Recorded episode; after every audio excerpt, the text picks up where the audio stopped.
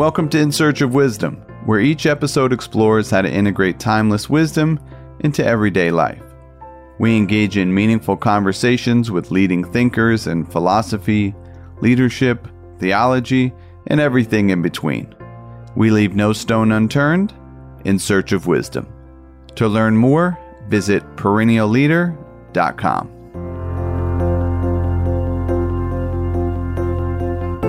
Hello and welcome. I am Joshua. Thank you so much for listening. On today's episode, my guest is Joseph Badaracco, the author of Step Back Bringing the Art of Reflection into Your Busy Lives. Joseph is the John Shad Professor of Business Ethics at Harvard Business School. He's taught courses on ethics, strategy, and management in the school's MBA and executive programs. He is also the author of the books Defining Moments and The Good Struggle. The conversation discusses how to integrate reflection into our busy lives, what we can learn about the art of reflection from people like Marcus Aurelius and Montaigne, how to practice reflection without rumination, and so much more. Please welcome the wise and gracious Joseph Badaracco. Hi, Joe. Welcome to In Search of Wisdom. Thank you for being on the show. It's good to be here, Joshua. I'm looking forward to it. Great. Well, I'm excited to discuss the art of reflection with you. This is a topic that's come up in a number of previous interviews that we've done. And I really found the book Step Back to be a fun read. I appreciated the integration of wisdom from people like Montaigne and Marcus Aurelius with your research. How was the process of writing this book compared to some of your previous?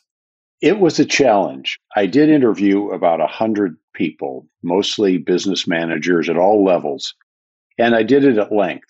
That was real that was fun. I learned a lot and I enjoyed getting to know them a little. The hard part was actually creating a relatively short book from what turned out to be about 2,000 pages of transcriptions of the interviews, and then maybe another six or 700 single space pages of notes I took as background on philosophers and neuroscience and things like that. So that was a long, challenging process. You know, you write stuff, you think it's pretty good, and then something's got to go, and that's tough.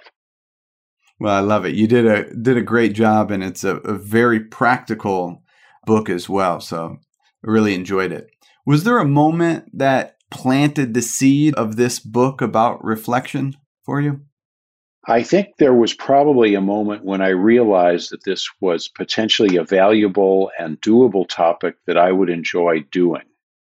But I think that moment came out of years of my giving advice to people that they really should reflect and people telling me that and you know a lot of people give this advice and most of us think we should spend more time reflecting. And the critical moment was when sort of a light bulb went off, and I realized that all this advice was given and heard without any specifics about what reflection is or how you do it, or if you're busy, you know, like most people are, when do you find time to do it?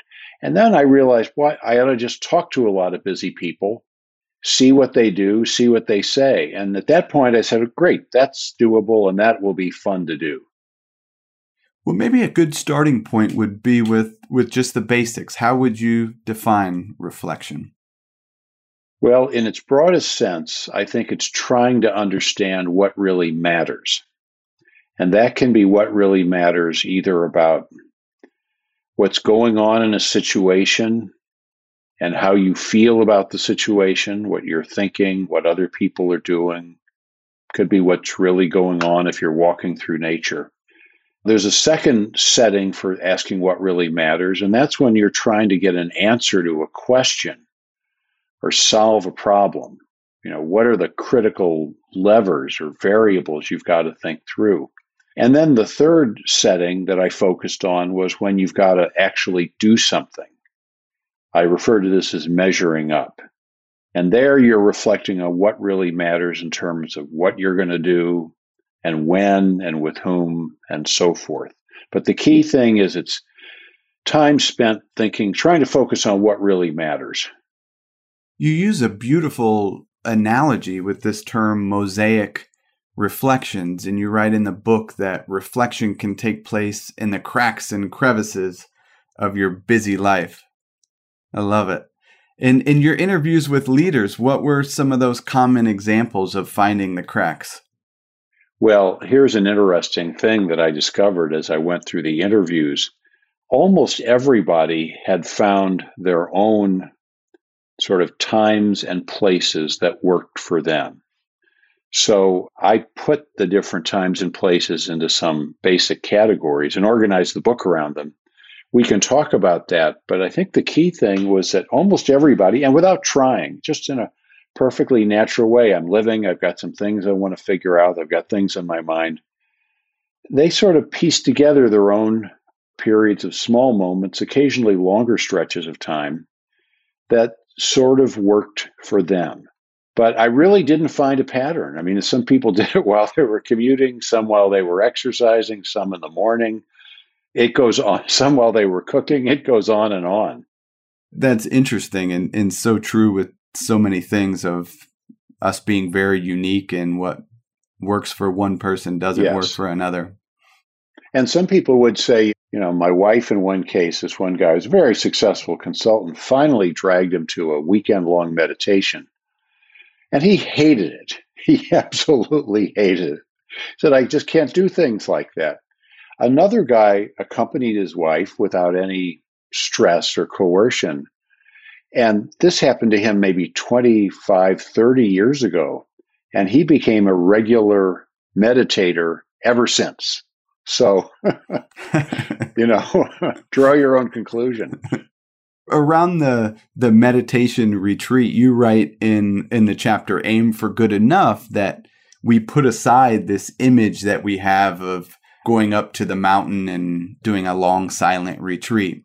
What is the recipe for good enough reflection? Well, first of all, let me just emphasize what you just said because it really is important. And that is a lot of us, I think, have an image of what really counts as reflection. And it's an extended period of solitary time in tranquility, maybe guided by someone with a broader perspective. Maybe we bring to it something we really want to think about. It is kind of going up to the mountain. And that's what a lot of people view as reflection. In fact, in a good number of the interviews, they started out, somebody would come to my office and I'd say, Well, let's talk about reflection. And they would say, I'm glad to be helpful, but I'm not the right person because I really don't spend any time reflecting. And that was what they had in mind. It was only after we talked for a while, and for about half the people, I interviewed them twice, two weeks apart. So there could be a little period of self observation in between. They realized they were doing reflection in this sort of other way. So the first thing about good enough is to get rid of this classic perfectionist standard. And then the other is once you, you're aware and you pay some attention to what works for you, sort of when and where, you don't try to do it you try to do it i guess every day or as often as possible but if you miss a few days just try to get back on track. Don't beat yourself up about it. There's a saying you've probably heard the better is the enemy of the good. And that's what i mean by good enough. Find something that works for you do it most of the time. Spend the time well which is what a lot of the book is about. How you spend these little mosaics well but do what you can life is busy. You know, we often fall short. There's the old saying if a thing's worth doing, it's worth doing really well. That's often true. But sometimes if a thing's worth doing, it's worth doing it okay. it's better than nothing. In the back of my mind, as reading this chapter, you kind of started a quote that was running the Theodore Roosevelt do what you can where you are with what you have. yes, exactly. You read about Marcus Aurelius, his quote, this uh, spaces of quiet. What would you say are some spaces of quiet in modern times? Good question.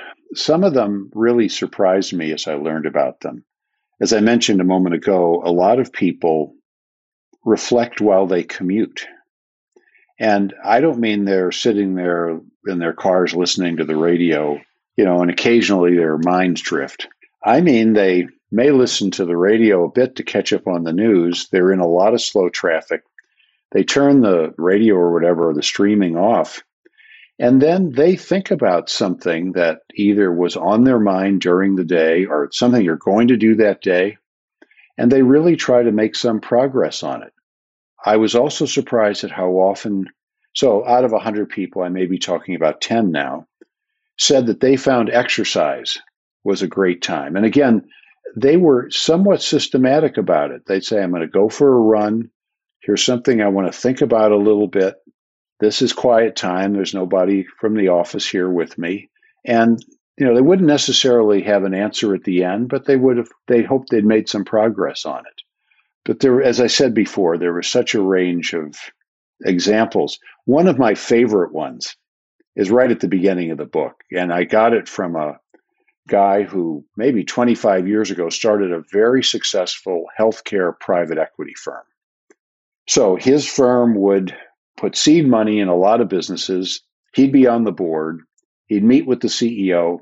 And what he would say to the CEO was this If I ever come into your office and I find you with your feet up on your desk looking out the window, I'm going to double your salary. and that is just such a great example that says you don't have to go to a special place. You can do it in a small period of time. It's hard to do. That's, you know, while double your salary. And his view was that these men and women running these startups, they were typically younger, they were putting out fires all the time. So it's finding these little fragments of time and the ones that work for you, and then trying to spend the time well is the follow on to that. I love that. And that brings up the visual of the next chapter of this downshifting. I kept thinking of so many of us kind of redlining our vehicles and kind of failing to to downshift. You say a fundamental aim of, of downshifting is deepening your sense of what you're experiencing.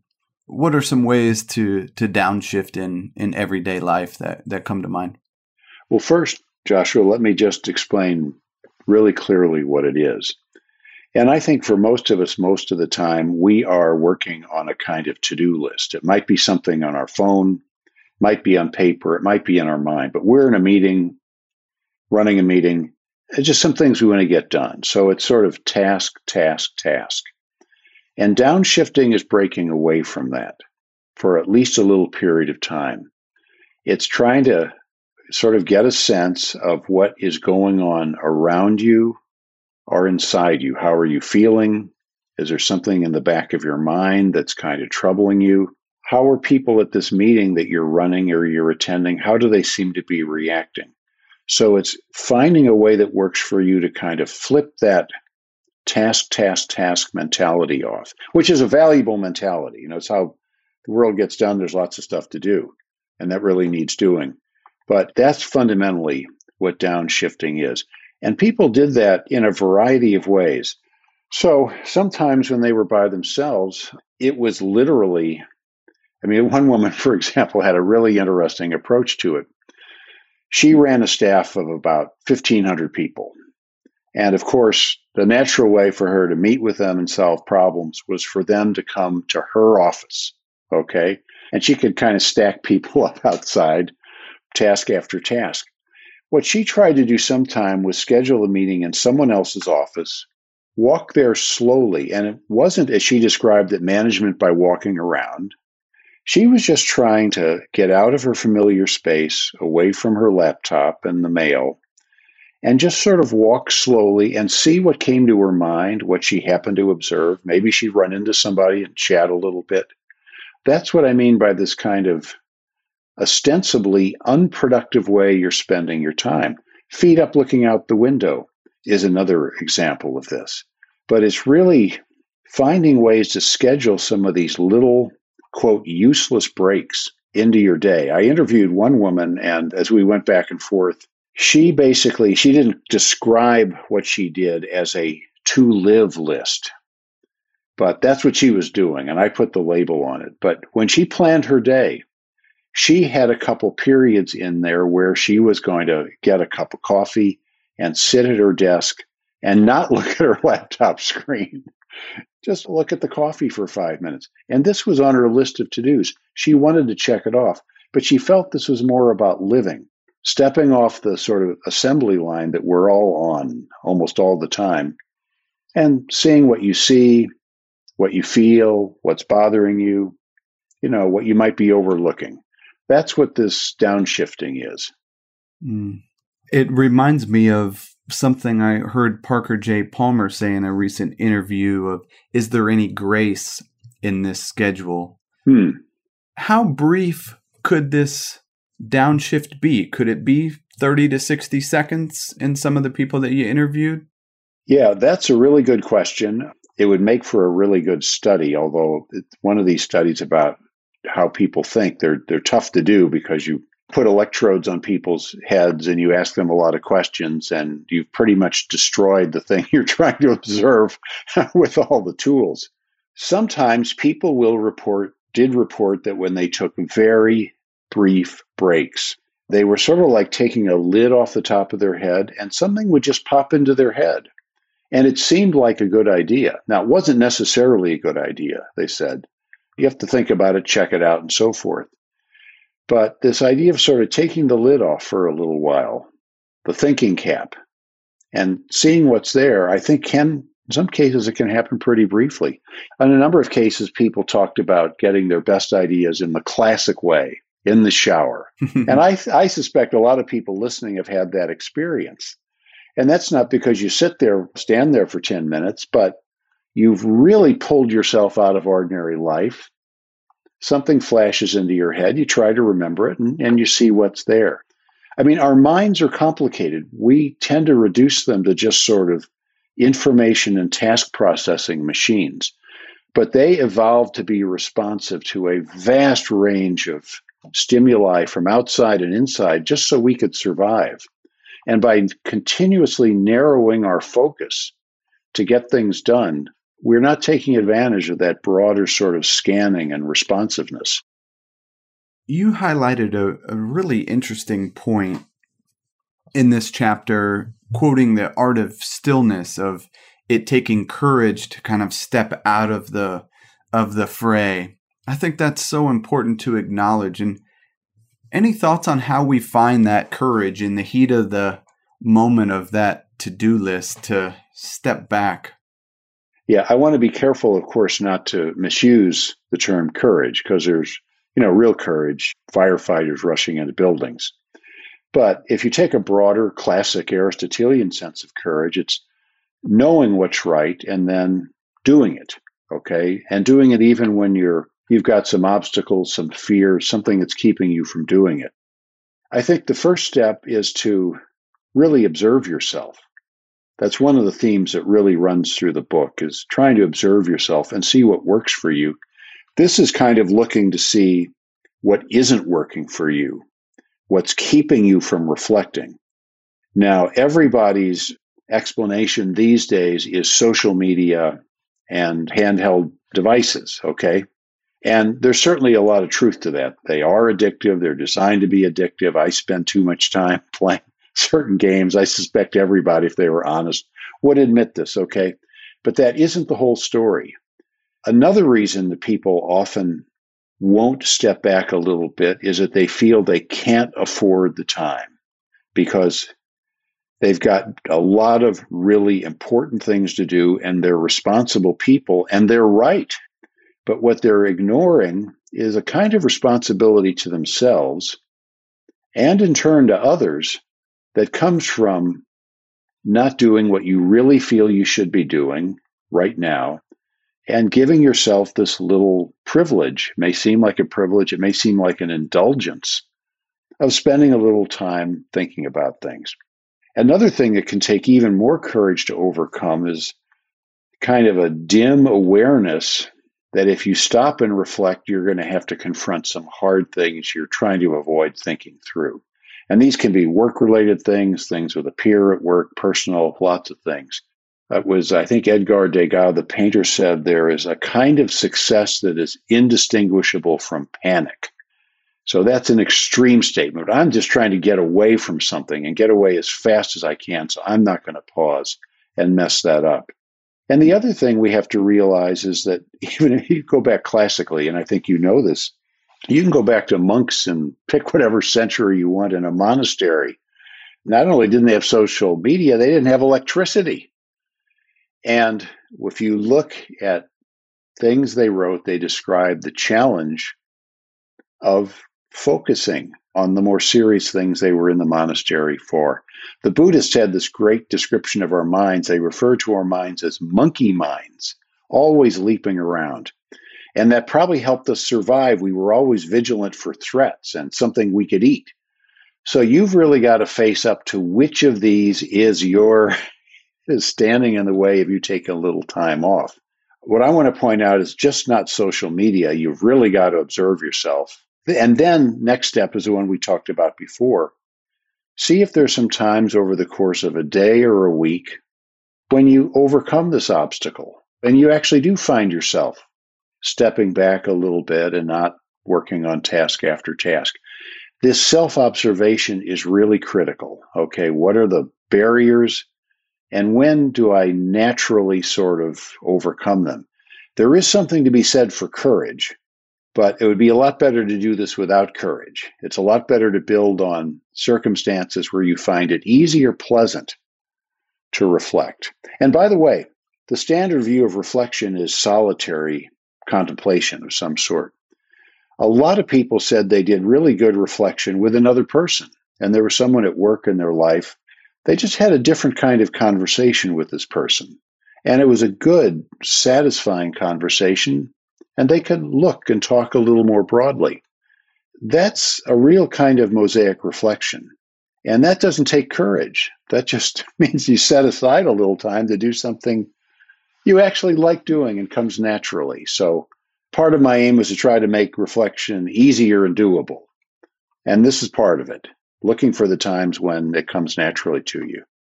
I love that. That's really helpful, Joe, and I I really appreciate that responsibility to yourself kind of perspective that you initially started with. I, I think that's really helpful. Yeah. The next chapter, ponder the tough issues. What would be a definition of pondering?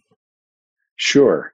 Pondering is, well, let me go back to what I think is sort of what you called sort of our default mentality you know, if you're a manager, it's kind of problem, problem, problem, maybe an opportunity, problem, problem, problem. And our default mentality is okay, let's get the facts, let's get to the bottom of it, figure out what I need to do or somebody else needs to do, and move on to the next one. Okay. That's really kind of trying to crack the case, solve the problem. Okay. Pondering says, wait a minute, this might be something a little more important or more complicated. Can we look at it from a variety of different perspectives. And this is something that I think we have to do somewhat consciously. We have to make an effort. And the people in the book had a variety of ways of doing it. So if they were thinking, for example, about a decision they had to make and kind of weighing two options and weren't sure which was right, one guy said that what he tried to do was imagine as vividly as he could what he would be doing and what other people would be doing, sort of day by day on the ground with each option. So it wasn't just kind of an abstraction with cost and benefit. Who would be doing what? Would they like it? Would it work? What things might they run into? That's looking at things in a lot more in a lot more depth. Another tactic when people were really stuck on how to think about something is that they would try to think about it from the perspective of somebody else. Let's say a critic who thought that whatever you were thinking is the right solution may really be the wrong solution. Okay? Some people literally had conversations with themselves and typically not allowed, but I I would say out of 105 or 6 people said, I try not to do this on the bus, you know, or walking down the hall, but I'll actually talk with myself about this and I'll say, well, yeah, I could really do it this way, and there are reasons. But you know, maybe there's some reasons on the other side. And they would say they would literally go back and forth. Another guy doodled. He took this quite seriously. He had a whiteboard in his office, and he would draw funny pictures that tried to represent option one, option two. And just sort of see what came. But this is again breaking out of the default mentality and trying to look at things from a variety of different perspectives. In the end, of course, you got to pick one. You can't do this on everything.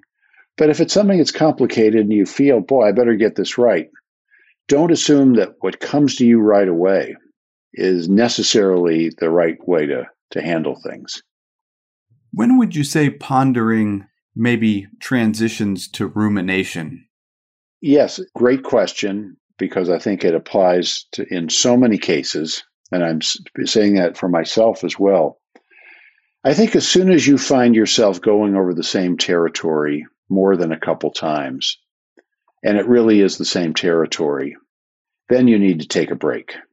Okay, go talk to somebody, doodle, whatever is going to help you break out of this routine. One of the men I spoke with had stepped down as CEO of a huge American retailer. Everybody listening would recognize the company. He said when he was stuck, basically going in loops, he was talking about big kind of strategic issues or really serious personnel issues. He would try to stop thinking about it. He would close the door to his office and then he would put on some Broadway show tunes that he really liked and put them on kind of loud. I didn't say whether he sang along, but he was just trying to get like a complete break and get out of a loop. So as soon as you're looping, you got to do something. A concept that you also write about here is something that came up on a previous episode we did with the author of the Socrates Express, Eric Weiner, this living with a question. I, yes. I really love that. Could you speak to this idea? I'd be glad to. And by coincidence, the same individual who used show tunes said sometimes that didn't work. He'd think a little bit more. And then he said that what he would do is just go about the rest of his day, go to a dinner, whatever he had to do that night. The question was always in the back of his mind, and he would come back to it from time to time. Now, eventually, you've got to make a decision, okay? And he said sometimes, you know, he would sleep on it. Literally, the answer would come to him. And by the way, as an answer to your question, another question on rumination is one of the people I interviewed was actually an Italian born in Italy and grew up in Italy. And he said there was an Italian proverb that was sleep is the best counselor. Mm. And this idea was that if you're just ruminating on something, try to go to sleep, and you'll often not necessarily wake up in the middle of the night with the right answer and you write it on a pad next to your bed, but you wake up in the morning with a different feel for the problem, a different perspective. You've made some progress. So you got to break the loop and then live with it for a while. Now, you, you've got to also look at the size of the problem. Some problems you're in a loop, go down the hall, knock on the door of somebody you trust who's got some relevant background, talk to them for five minutes, go back and make a decision. Other cases, I mean, one one executive was talking about a huge acquisition. Everybody on his team thought yes, and something bothered him, and he just was feeling no. So he said, "We've all got to come back, and I want to hear the arguments against that from you." And they did that again the next day. This was they were in a loop, and groupthink was probably at work. Fortunately, he broke the cycle. They came back the next day, and after considering, and this is another approach to pondering, look, really looking at the contrary ways of thinking about it, he said they decided against the acquisition. They, they decided they would only bid to a certain point. They were outbid by a competitor who paid far too much and suffered from it afterwards because if you pay too much, it's pretty hard to get a decent ROI and you do a lot of things you shouldn't do. You know, a case like that, big issue, you've got to set aside the time. That seems so important, though, the arguments that you mention, or those, am I looking at this with the same lens or the same perspective, coming back to it, it, it brings up Marcus Aurelius with the Stoic exercise of a view from above or deliberately looking at it from another angle. Well, and of course, for him, one of his angles was his teacher, Epictetus, one of the great Stoics. Aurelius is interesting. I'll, let me spend just a moment on this, Joshua, because if oh, you great. look at his wonderful little book, Meditations, which supposedly scholars think really should be called, and may at one point been called, To Himself. So it was really his personal reflections, no intention of it ever being published. But at the beginning of the version of it that survived is this very peculiar prologue in which he thanks a lot of people. And nobody will recognize any of the names unless they're a very serious scholar of Roman antiquity. But he thanks each one of these people for something specific that they did for him or showed him or exemplified. And it's as if he felt accountable to this jury of people. And when he was trying to think something through that maybe had to do with family, there were a couple of people he thought of who he thought were exemplars of good decisions about family. And he, he kind of came back to them or his interpretation of them. But this is another way of breaking out of here's a problem, I'm smart, I don't have much time, let's do this, bring me the next one. You're going to run into a lot of problems with that approach. That's really helpful. I think that was my favorite chapter, the pause and measure up. Something I really enjoyed that would love to hear you elaborate on is the perils of following our own moral compass which I think kind of ties into that. I'm actually starting to work on another book, which really will be about what is a moral compass. And my very preliminary thinking is that we often make a mistake and think that a moral compass is like the kind of compass you carry in your pocket. It shows you true north, and then you go do that. And that's true for simple things. So if you're walking down the street and the person in front of you, you see very clearly, accidentally drops their wallet. Your moral compass should say, pick it up and give it back, right? There's no confusion about the facts. It's theirs. That was an accident. No confusion about the moral principle. It's theirs. You shouldn't steal, okay? The hard problems aren't like that, okay? Indubitable facts and a single principle. We, facts are complicated. There's uncertainty. We're pulled in different directions. And there, I think we have a deeper kind of moral compass, but it requires reflection and pausing to really sort of engage it and may even involve these steps we've been talking about, which is the downshifting, the pondering, and then thinking about what you're going to do, but in terms of accountability to yourself and to other people. That I think elicits a much deeper sense of, uh, I think that may be your true moral compass. I interviewed two executives recently. I was talking to them about moral compasses. They're different men, both quite successful in their 50s, early 60s. They were both sailors. And as soon as we started talking about compasses, they said, Look, we're not talking about these toys. We're talking about the kind of compasses you have on a big, serious ship. And this is a very complicated technological device, and you got to learn how to use the thing. So that's what I think about our moral compass, and reflection is really opens the door to using it well, I think. I'm glad that you touched on that. That was my final question. I, I heard that you mentioned that in a previous interview about this personal moral wisdom. Now that you're discussing it a bit, how would you say it connects to Montaigne in kind of that thought that was on his mind of of what do I know? Any connection there? yeah. Well, yes, absolutely. What's fascinating about Montaigne for the folks who like him is that you read some of his essays and he covers everything and he jumps around. It's almost like the Buddhist monkey mind that we talked about earlier. But as he touches down on different things, he pays close attention. He may notice some things about them that we didn't notice. He looks at them in a slightly different way. And I think the, the first part of using your this true moral compass is being clear about in a situation where when you're making a hard decision, you're in a situation where there's a zillion different things going on. And often you've been in a meeting with people and they disagree about what the situation is and what you should do. If everybody agrees and you've done it before, no problem, go ahead and do it. But they're looking at different facets of the situation out of the hundreds or God knows how many things are going on. Who can pull this off? What do the numbers really tell us? How ready is the technology? Whatever it is. And you're looking at different facets of the situation. This really is sort of Montaigne's world, which is just this world of all sorts of possibilities, all sorts of facts, all sorts of factoids, all sorts of judgment calls, all sorts of uncertainties. So, an important first step before you decide is to say, be really clear. This comes back to the question of what really matters.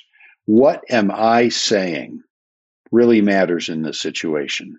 What am I going to put my chips on, on and say that so and so, who I trust and like, disagrees with me on this? They're emphasizing this is important.